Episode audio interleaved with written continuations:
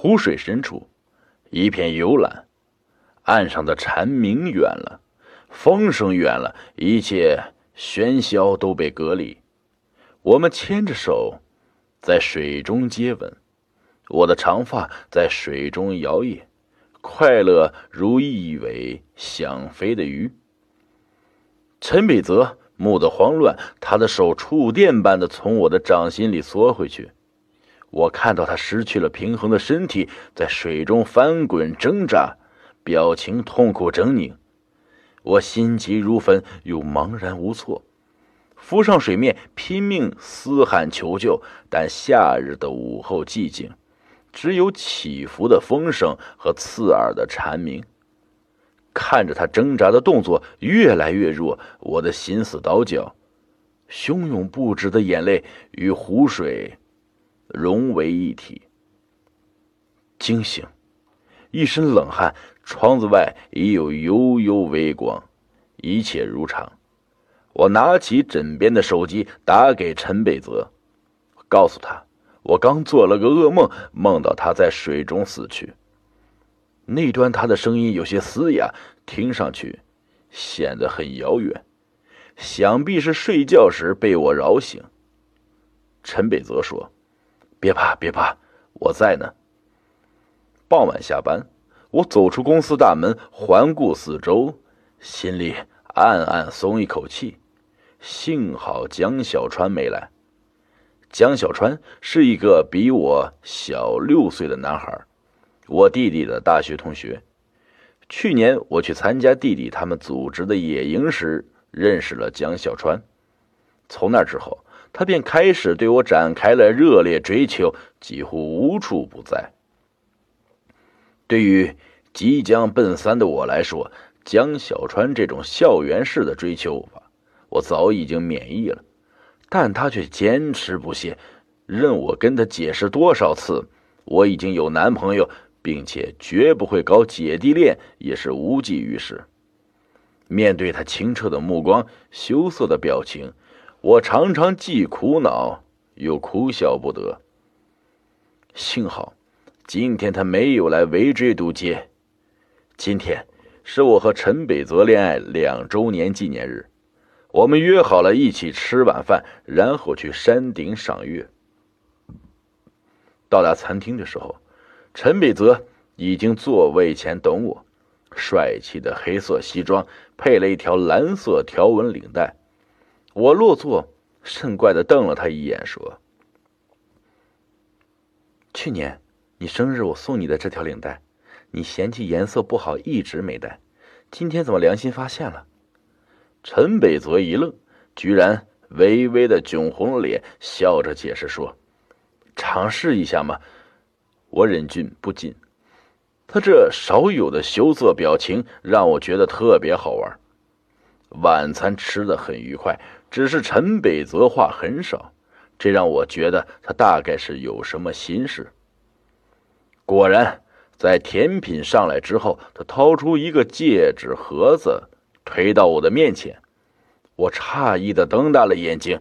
陈北泽曾经说过，要等两年，他的公司稳定之后再议婚事。而今天这样求婚，真是太意外了。但意外之余，还是惊喜。尽管这戒指样子一般，钻石很小，但我还是把它戴在手上欣赏，兴奋的像个小孩。陈北泽见我如此快乐，一直嘴角带笑，默默的看着我。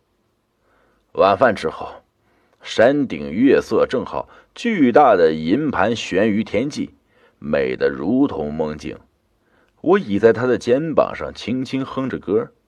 他俯下头来，小心翼翼地吻我，带着一点紧张、犹豫和不确定，完全不同于平时的霸道。看来，在这月光的沐浴下，人都变得异常温柔了。一直这样做到东方泛白，我们才下山。到了我家门口，我叫他上去一起吃早餐。他揉揉眼睛说：“不了，很累，要回去睡一下。”的确，他的样子有一点苍白萎靡，大概是在山顶上吹风着了凉。于是我便不再勉强他，叫他回去休息。而回到家的我却怎么也睡不着，抬手看着无名指上的戒指，脑海里回忆昨晚的画面和感觉，越发觉得不对劲。忽然，前晚的噩梦跳入脑海，联想这一切，我霎时一身冷汗。难道我昨晚的梦是真的，而现在才是梦？难道陈北泽已经……我有些恍然。周围一切景象，刹那间仿佛都漂浮虚幻，到底哪一个才是真实？我感到头有些痛痛，拿起电话打到妈妈家，接电话的是弟弟。我说：“弟弟，问你个事。”弟弟声音匆忙的打断我说：“姐，回头再说。江小川死了，你知道不知道？我赶着去参加他的葬礼。”手机从我手中滑落，摔在地板上，一分为二。我缓缓睁开眼睛，看到病房里雪白的墙壁，然后慢慢看清楚周围一切。爸爸和弟弟站在床尾，妈妈守在床边。我虚弱的问：“我怎么了？”妈妈上来握住我的手，哽咽的说：“丫头，你可是醒了。”整整昏迷了一天两夜，你不记得了吗？你和北泽去湖边游泳，北泽差点溺水，现在还在隔壁病房打点滴。你一着急晕了过去，一直昏迷到现在。我更加疑惑，头脑又重新翻江倒海起来。是江小川救了陈北泽，弟弟接过妈妈的话茬说，但他自己。却体力不支，没能上来。葬礼是今天上午刚举行的。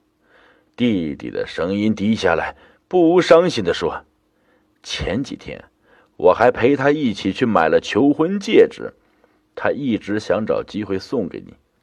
那戒指是他用一个暑假打工换来的。”说到这里，弟弟目光突然转到我右手手背上，他惊讶的说：“就是这个戒指。”他被打捞上来的时候还在他衣兜里，怎么现在在你的手上？